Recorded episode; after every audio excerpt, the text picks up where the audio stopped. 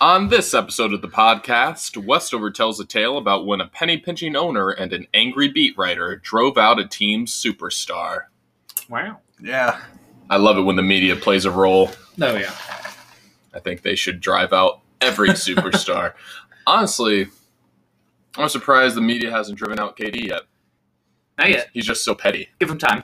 Give him I'm time. sure. That'd be an amazing way to go out. Just someone tweets at him, he's like, "That's it, I quit." I'd never play basketball again. Recline that sofa and loosen that tie, because this is mismanaged.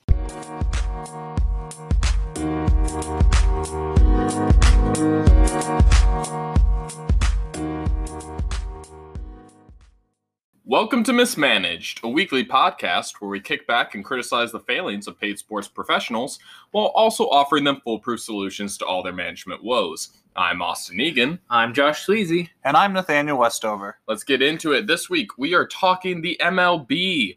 Warning to any and all Mets fans you may want to cover your ears or continue putting your faith in the legend of Donnie Stevenson. All right. You won seven straight now. You're Yeah, because of Donnie Stevenson, the legendary hitting coach that they just recently found out doesn't exist. It's just Pete Alonso. Yeah, that makes sense. I feel like we talk about the Mets, Jets, Nets, and was the other one? Rangers on this podcast quite a lot. Have we talked about the Jets yet? I'm sure oh, we'll get up. there. Oh, Yeah. we'll get to the Jets, but I think so far they It's been the Packers, unscathed and uh, we make jokes about the Jets. Oh, yes. Um, yeah, that makes sense. all the time. Poor Jets. They'll they're okay. They got Zach Wilson, I'm pride sure- BYU. I'm sure he'll be great. Right We'll off see. the bat. I'm sure he'll be awful. It'll be, and I'm sure no one will have any patience for him. Mm, New York. But we're not here to talk about the Jets. We're here to talk about the Mets Hey, and their early choices or mistakes as a franchise. Okay. so many. There's there's a handful. The Mets are one of baseball's first expansion teams that came out of both when the Dodgers and the Giants were like, you know what? The West Coast sounds fun.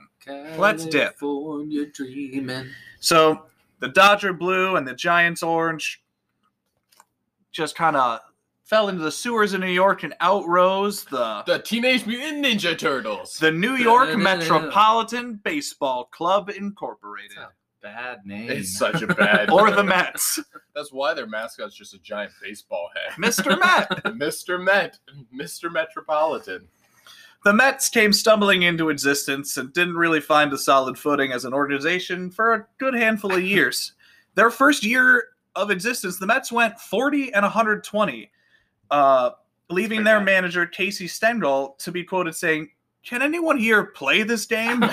Why are we here? Why are you so bad? their their 40 and 120 record is the worst record of the 100 and, once they had 160 162 game seasons Mhm. uh, at two at point two five zero. There is a worse season. Somebody had a winning percentage of point two four eight. Oof. Yeah, that's pretty horrible. Yeah. They also passed up on drafting Reggie Jackson with the first overall pick in 1966 due to reported racial issues because Cause baseball. because baseball. Wow, you, you never expected to be New York. Hmm. you never expect it to be America's game. That's racist. Come on, guys. oh, And the boy. guy in charge of this all was M. Donald Grant, in charge of baseball operations as a minority owner of the team. Grant was never known as a baseball knowledgeable person. Uh, he only he became a part of the Mets organization through his friendship with the majority owner Joan Payson. Cool. At her passing, he was put in charge of baseball operations while her daughter Lorinda Del Roulette, Del Roulette was named baseball president of operations. So she was in charge of like the business sides, and he was supposed to be in charge of baseball. but So he was only there because he knew a guy. Yeah, Oh, New- and he was she- he was a minority put- owner of the Dodger or the Giants, and he was Oh, one okay. of the like two people that was like, "No, let's not go to the West Coast," and everybody was like, mm, Seems like a conflict of interest. "You know, you So would she just like willed the Mhm. team to him. part of it." There's just The- like, well, the baseball operations part. do we suspect foul play? bum bum bum. There, no, there are. Foul, also foul play. That my, foul a good- ball. Oh boy. yeah, that one. Josh explains it better. Thanks. What were you saying? Give me the details of this woman's death. I don't know the. De- I think it was just old age. Call ah. yourself a journalist. or you know, cheering for the Mets for too long. They don't- Drains your vitality. just owning the Mets franchise has drained her of her life. I have to imagine. But we're here to talk about what the Mets did when they found their first superstar player, Tom Seaver, Ooh, the a player franchise. that yeah, I've he was called him. the franchise. Until one fateful night on June 15th, He no 1977. they stripped him of his nickname. well, We're taking the franchise back. kind of, because this date lives in infamy for Mets fans, young and old. It is called the Midnight Massacre. Did Tom Does he die? No, Tom Seaver killed a bunch of Oh people. no! No! they killed their team. Oh. To start, I want to continue to press how the Mets kind of fumbled their way through the seasons and had the dumbest of luck, good and bad, even with their acquisition of Tom Seaver out of college. Uh-huh. Seaver went to USC, and after a sophomore season where he went 10 and 2, he was drafted by the Dodgers in the 10th round of the first ever MLB draft in 65. Cool. But the Dodgers ended up not signing him because Tom Seaver asked for a $70,000 signing bonus. Cool. Seems like a lot of money in whatever year this is. 65. Yep. Yes. Can confirm. So Seaver was like, all Can right, you confirm that? Oh yeah, yeah. Back in '65, that was a lot of money. he's Yeah, not nice. wrong. I was making like fifty cents an hour back then. You'll see the comparison of What? $70,000 to another fine. Because so Seaver intended to go back uh, and play for his junior year. When in January of 66, the Braves drafted him in a free agency draft because this was the beginnings of when they had those uh, those clauses we talked about in the collusion, uh, Oh yeah, like the um exclusive. the exclusive rights things, and when you lost players, you could just draft people. Uh, and so he was drafted by the Braves in 66, where he signed to the farm team in Richmond in January. Even though USC's baseball season had already technically started like two weeks earlier with a few exhibition games that Seaver hadn't even didn't play in, Nice. didn't appear in. But according to MLB rules, a team can't sign a player if their collegiate season's begun. So the Richmond team was fined 500 bucks, and Atlanta's contract between Seaver was voided, with N- MLB Commissioner William Eckert putting a three-year ban on Atlanta from being able to just re-sign him. Okay. that's unfortunate. So Seaver was like, "All right, cool.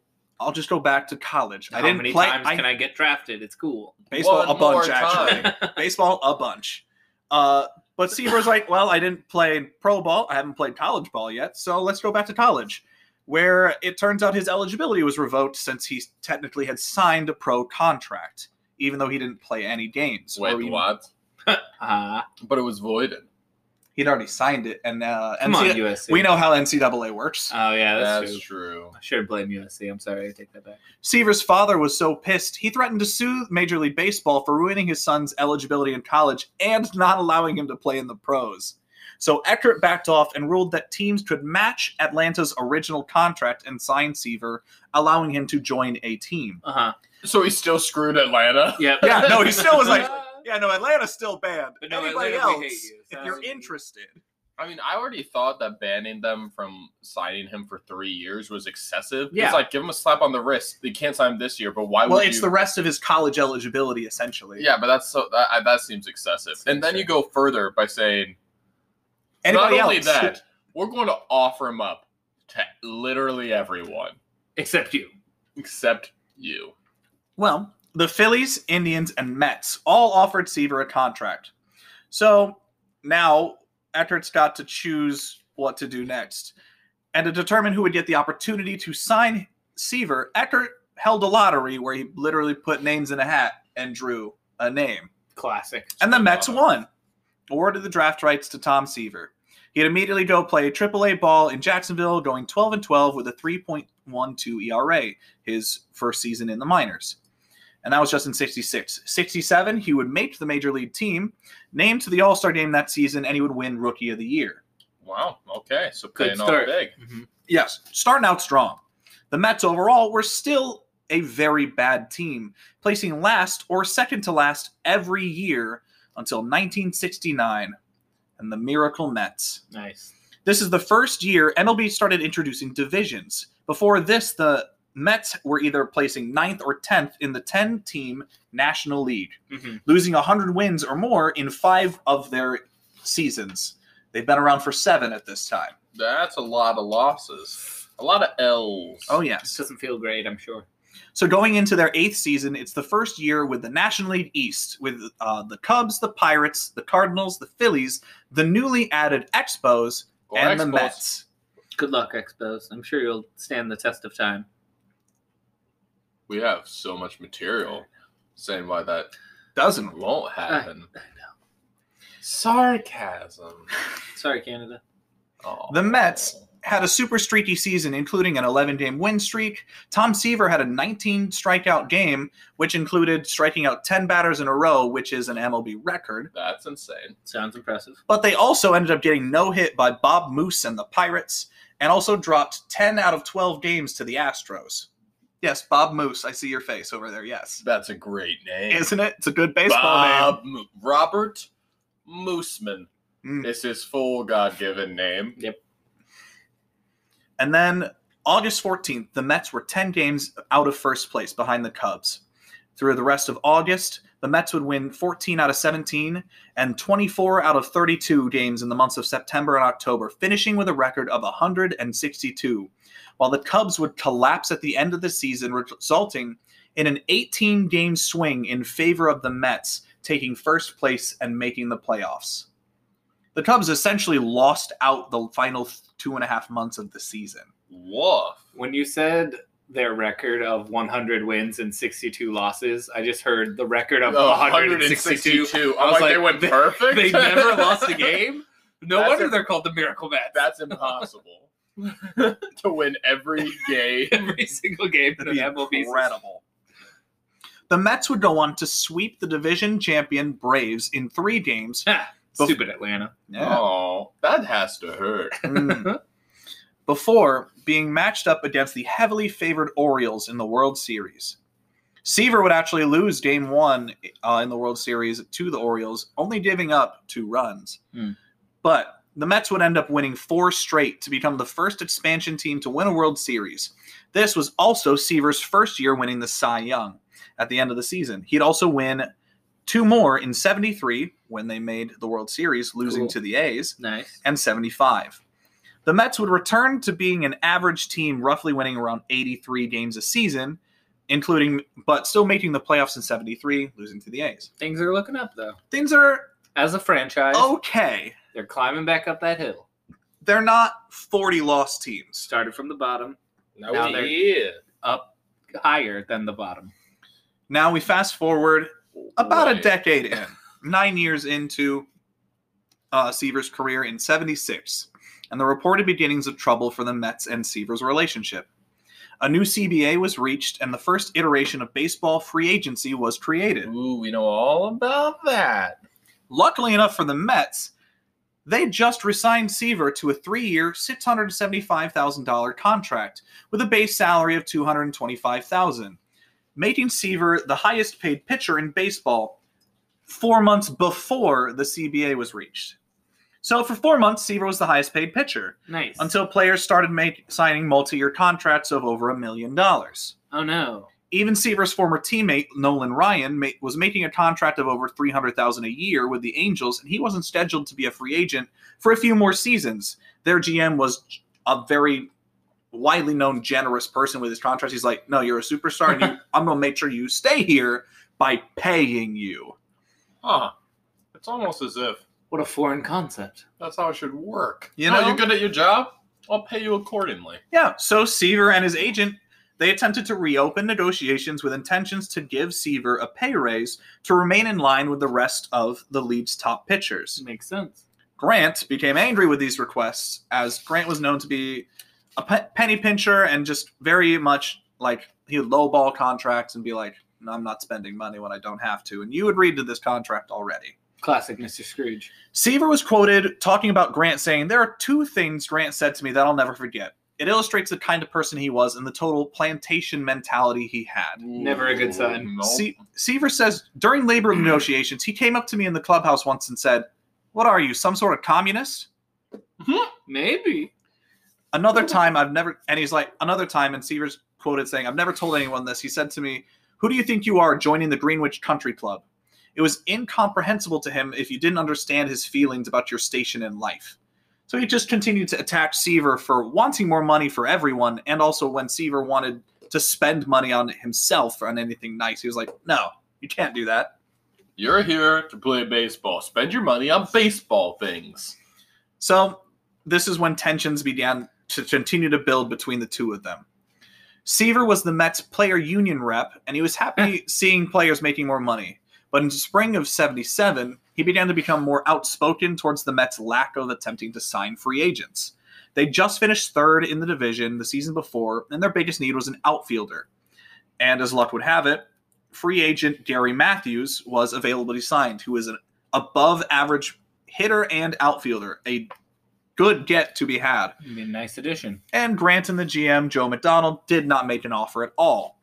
Gary would go on and sign a five year, $1.2 million deal with the Braves. Seaver would. Stupid Braves. They're always there. Comes around full circle. Seaver would hold a press conference, an impromptu press conference, stating his frustration with the team, just quoted saying, How can you not even try? He would, Come on, guys. Just try, please. noting that the New York franchise should have had a financial advantage over other teams competing in free agency. Yeah, Atlanta, you're Yeah. a two bit town, and New York could outbid you any day of the week. They but we should. just won't because See- we don't want to. I feel like this is what happens though, is like, and I don't know the details of this man's financial situation, but I feel like sometimes in those big markets, we assume the owners are super wealthy because you have to have a lot of money to buy the team in that Mhm. market, and you make a lot of money for being in that market. But sometimes, do you ever think someone's just a bad businessman and they spend all their money to get the team, and Roy now Bowe? they're just constantly paying off debts? The Roy Bowe method. Yep. Uh, maybe that has something to. Do. Maybe he's in deep with the mob. This is the '70s, right? That's fair. It's mobs run in New York. I've got debts to pay. I can't be offering Gary Matthews money. I only have one more good elbow. Don't take my knees. oh, never catch again. While most reporters would side with Seaver and report players' frustration with the ownership, one reporter, Dick Young of the Daily News, sided with Grant and would publish articles blasting Seaver, siding with management, calling Seaver greedy and selfish. That's fair. And also stuck in the middle of this was Daily News beat writer Jack Lang, who'd been a, covering the Mets since their inception in 62, and he was a close friend of Seaver. Newly hired by the Daily News in 77, Young pulled Lang aside and told him he was free to report the Mets Seaver situation as he saw it, stating that their arguing articles would be great for sales. So that's what happened. The Daily News would post an article titled Seaver versus Grant, with their opposing articles posted side by side. Lang would quote Seaver saying, My unhappiness started with the contract nego- negotiations a year and a half ago. All of a sudden, nine years of performance from the Mets was thrown out the window. They even threatened to trade me if I didn't sign it, so I signed. While Young reported with retorted with quotes in a like, in a way, Tom Seaver is like Walter O'Malley. Both are very good at what they do. Both are very deceptive in what they say, and both are very greedy. An interesting comp. Well, Walter O'Malley was the owner of the Dodgers, and he's the one of the ones who was brought them all across to the West Coast. And it Yeah, It worked out. Yeah, which is why I say an interesting comp if your Mhm. argument is trying to make Seaver look bad. Right. But yeah, no, this O'Malley here screwed over New York, so Tom Seaver's trying to do the same thing. Yeah, he's probably one of those beach hippies. He's a big meanie communist who wants money for doing a job. Yeah, he's a he's communist that wants more personal wealth and pleasures. Yeah. Mm-hmm. Yes. Wait. What? Wait. a Ah, yes, and I don't, I don't understand. Young would continue publishing art- articles painting Seaver in a negative light all throughout the contract disputes. Lang, concerned for his friend and not wanting to, him to get traded away, urged Seaver to go behind Grant's back and talk to majority owner De Roulette about getting a new contract with better pay along the lines of the new CBA. And on the night of June 14th, a new contract was agreed upon. incru- including an increased salary, and Seaver would get a three-year extension instead of just a whole new contract, where his base salary would increase to three hundred thousand and then four hundred thousand over the next two years. Hooray, we Se- did it. The Seaver end. was happy with that, and he was ready to, to continue playing for the Mets. nice. He told Joe McDonald to cancel the trade negotiations they'd be done with the Cincinnati Reds. All right, He was ready to everybody be go a home. Met. Yeah, no one go to Cincinnati. Good night. Then the next morning, while the Mets are playing at Atlanta, Mm. June 15th, Always that 1977, Tom Seaver walks down to the coffee shop at the bottom of the hotel they're staying at and reads the new article in the battle page written by Young. One of the final paragraphs turned out to be what Seaver calls the straw that broke the camel's back. Young's article was more vicious than any he'd written before. This time, Young wrote an art wrote discussing the difference in contracts between Seaver and his friend and former teammate Nolan Ryan. Nolan Ryan makes more than Seaver now, and that galls Tom because Nancy Seaver and Ruth Nolan are very friendly, and Tom Seaver has long treated Nolan Ryan as a little brother. The inclusion of Seaver's wife was too much for Tom. I would Uh, imagine. yeah, I mean that's pretty pretty strange. that's always off limits. Yeah. especially back then. yes, yes, absolutely yes. like Seaver stormed back to his room, rang up Mets public relations director Arthur Richman, shouting, Get me out of here. You hear me? Get me out. He told Richman to call De Roulette's daughter Whitney and inform her that the contract deal was off and to tell Joe McDonald everything I said last night is forgotten. So, June 15th, the day of the trade, de- trade deadline, with minutes before midnight, three trades became official. The beginning of the Midnight Massacre. McDonald was forced to call back upon Reds GM Dick Wagner, reopen trade talks. They confirmed the trade they'd already basically agreed upon. Seaver would go to Cincinnati for in return for four players: pitcher Matt Pat Zachry, second baseman Doug Flynn, and outfielders Steve Henderson and Dan Norman. The Mets also traded away their best hitter in Dave Kingman, who'd also been having some tough contract negotiations, to acquire Bobby Valentine from the Padres. And the third trade, the Mets also received Joel Youngblood from the Expos for utility player Mike Phillips. In the span of a few hours, the Mets traded their best hitter, the player known as the franchise, their first superstar, and then another important uh, utility player who played across their infield. This trio of trades would become known as the Midnight Massacre. trading everybody out here. Yeah, they burned down the team. Might as well. Blood in the streets. The Mets also fired their manager as the seasons began to fall apart, placing Joe Torre in charge as player coach for the rest of the season. We love a player coach. We really do. But I mean, it kind of seems unfair to fire the manager after you, you know, burn down the team. Yeah, t- trade away all the talent. They start losing. Like, what? Hey. Was it always the players? Are you just bad? Get out of here, man. we don't need you anymore. We have a player who's ready to manage. Get up here. Yeah, well, you know, at that point, it's like, well, we're only paying one person to do two oh, jobs. Oh, there we go. do you go. think the player got a pay bump? I What's his hope so. name? Joe Torre? Torre? Joe Torre got a pay bump for taking on coaching responsibilities, managing responsibilities. I'd hope so. Probably not. Probably not. given this, Given- why this all given happened. Grant, yeah. It's like you already, you already work for me. You already Why have a contract. Oh, I, I promise we'll pay you more next season. Yeah. Boink. Seaver's departure led to widespread negative fan reaction, ranging from fans openly weeping in the streets to Okay. physical Okay. to physical threats to Mets management on signs displayed across the city. Yeah, that sounds like New York. Mets fans' hatred of Dick Young would carry on through the rest of Young's life. Young was inducted to the writers section of the Hall of Fame, and he was booed constantly. And he began his acceptance speech saying, Ladies and gentlemen, and members of the Tom Seaver fan club, and it just drowned out with boos. Yeah, I mean, Mhm. he kind of just sounds like a jerk. No, yeah, he sounds like a dick. Yeah. And uh, ironically, 'Cause You know how his, na- it- that's he- his name. he spent a year and a half uh, just making like beating on Seaver for trying to renegotiate his contract to get more money. Yeah. Yeah, he did the same exact thing uh, when he broke his contract to jump from the Daily Post to the Daily News Nice. Yeah, well, journalists are different, you know. Um, that's for more money. that that's like a real That's a real profession. Yeah, it's a real profession. You know what you have to do to be able to write and post something? Have integrity. You just have to know what words are.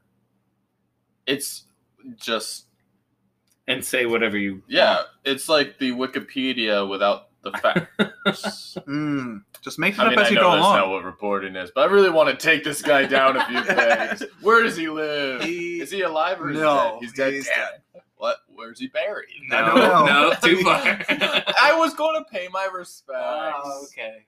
Leave a Tom Seaver jersey on there. I'm sure that's happening. Oh, absolutely.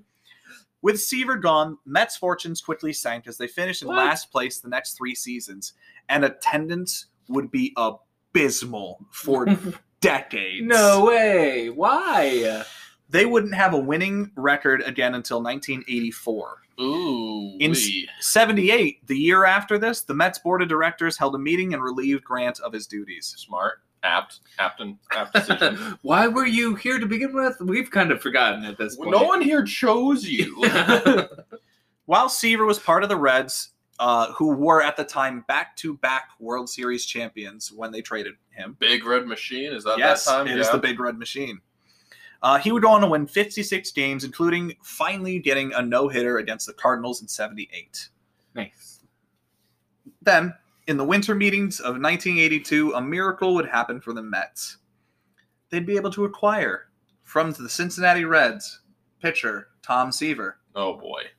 for just some middle of the road prospects that really they had okay careers. Yeah. Uh, Seaver would re- Seaver would receive a huge standing ovation when he returned and pitched on opening day. The franchise had returned to the few faithful Mets fans that stuck around in those miserable years. I'm still here. Is that Tom?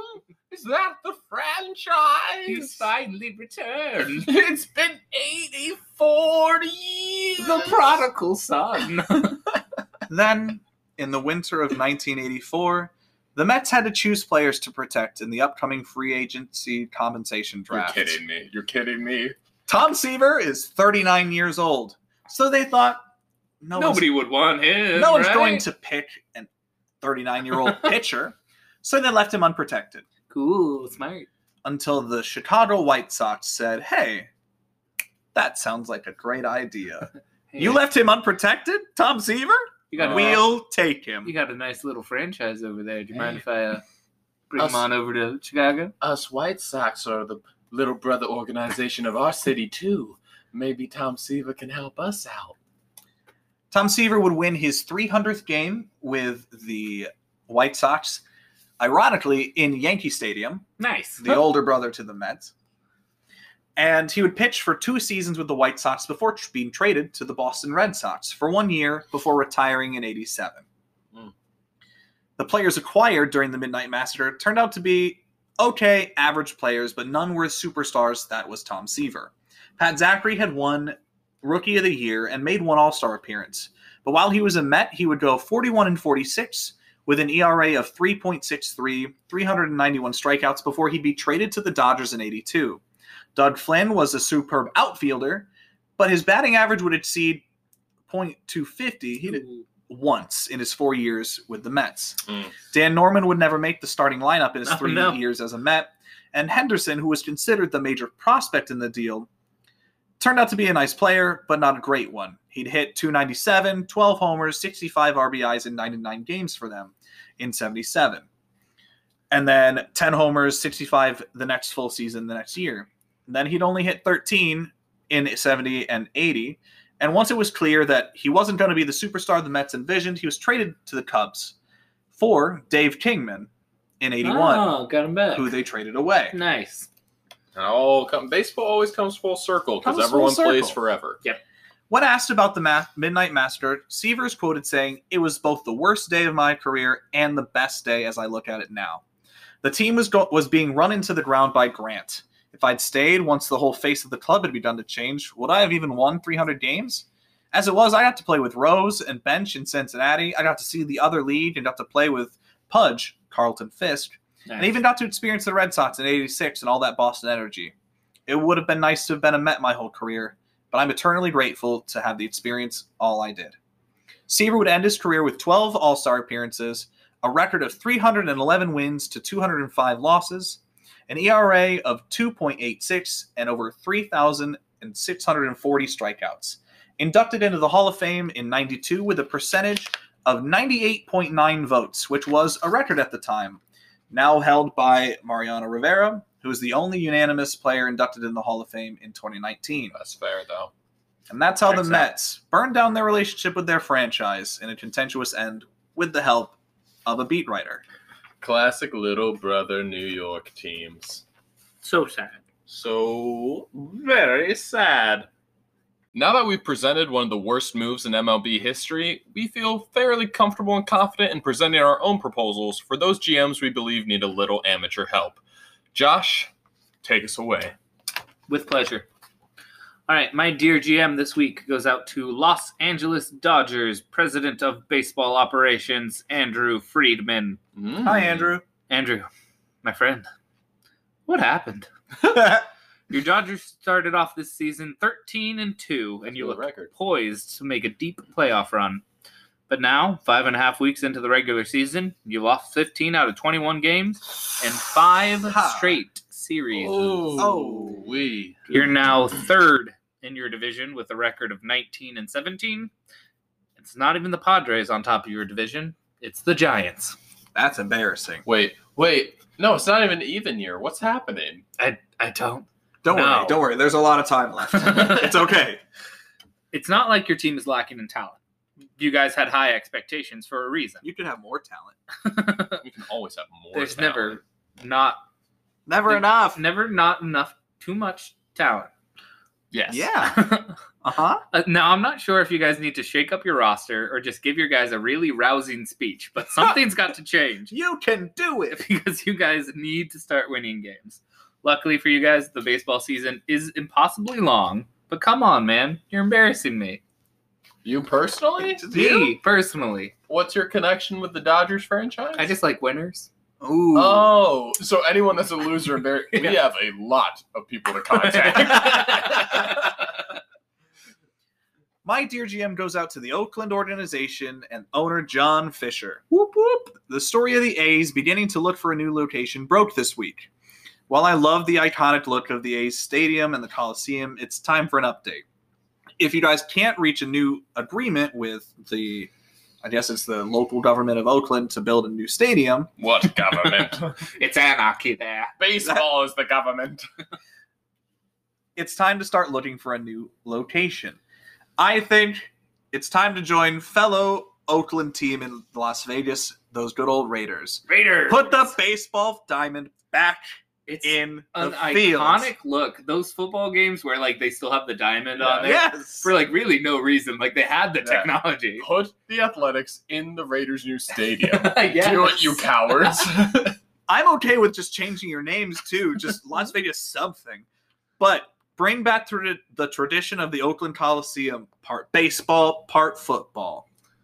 We all win here. It's all iconic.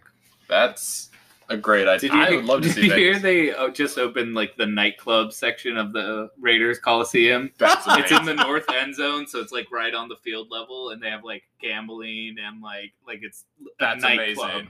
in the north end zone. I want to go. Hmm, right? Interesting. Interesting. We're going. Okay. Once this podcast takes off and we make enough money. A bajillion zillions. All right, do you have something to say? I do actually. My dear GM actually goes out to current Seattle Mariners owner John Stanton. John, where do I begin? Obviously, the responsibilities of the president and CEO are relatively new to you, as you only assumed them a few months ago. Your predecessor, Kevin Mather, did you no favors, Aw. starting the year off by making detrimental and racist comments about the Mariner organization. Hooray! Oh, baseball. Before you know being forced into resigning in disgrace as he should. As he should. As is just.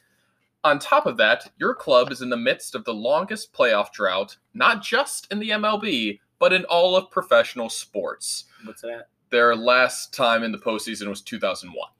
Ooh. So if they miss it again this year, which is looking likely, be 20 years running, Nice. Nice. which is rough. It's pretty bad. Pirates had a bad stretch like that. Your team has never won a World Series. In fact, they're the only team to never even appear in a World Series. They got close in 95. Mm, close don't cut it. It's You're- also like 26 years ago. Yeah. You're currently third in the AL West with a record of 18 and 18, and outside of a couple bright seasons from Robinson Cano, you really haven't had a franchise superstar for well over a decade. Maybe more, depending on how you rate Ichiro. You guys are mm-hmm. so bad, the city had to go and get an NHL team just to pick up the slack. The. Current GM Jerry Dipoto, I don't know if that's how you say his name, and I frankly don't care because he has been in charge since 2015 and has shown nothing for it. Additionally, team manager Scott Servais has been calling the shots in the clubhouse since 2016 and has a record of 366 and 378. That is just 49% win rate, Oof. and that has been steadily declining in Oh, the later no. part of his years. Oh, no. Most of it came from like a really solid first and third season. Cool. Uh, additionally, both of these guys were chosen by Mather, your predecessor. So they're not even your guys. Get your boys in there. You know, Mather, the guy that publicly disrespected and embarrassed your franchise, these are his people. Here's my advice to you start a new era. Ditch the dead weight of Dipoto and Servais, signal a definitive end to the Mather era, and give Seattle a reason to watch sports outside of football season. And coming hockey season in the future. And whenever they get an NBA team again. Yeah, they honestly should have an NBA team. That's Mhm. doesn't even make sense. But that is the pod. If you enjoyed this or any of our other episodes, please remember to give us a like or a follow. Maybe even leave a review, a good review. If it's a bad review, just DM us and we can We'll talk about it. we'll have at it. Just DM us if you want to hurt Wes Westover's feelings. Ooh, we love that Oh. nonsense. You can find us on Spotify, Apple, and anywhere else you may listen to your podcasts. In the words of the Mets' first manager, Casey Stengel, quote, There are three things you can do in a baseball game. You can win, you can lose, or it can rain. Unquote. Also, I feel like that's heavily featured in Bull Durham. It might be. Probably. I think Kevin Costner said this. I don't know who this Casey Stengali guy is. But he's no Kevin Costner. He's that's no for sure. Kevin Costner. Great minor league pitcher, uh Uh-huh. GM of the Browns. Yes. Um, he builds a field where you can dream Uh-huh. and meet shoeless Joe Jackson. Yes. Um, other sports. I, I feel like he's in a golf movie. I movie. feel like he was in that running movie, McFarland USA. Was that him? I have no idea what you're referring to. No, it's a it's a it's a running movie, so nobody saw it. I Yeah, no one watches running in general unless it's a hundred DK meters. Metcalf. unless, unless it's an for it there NBA with you're an investing, NFL star. You're investing like 10 seconds maximum. Yeah.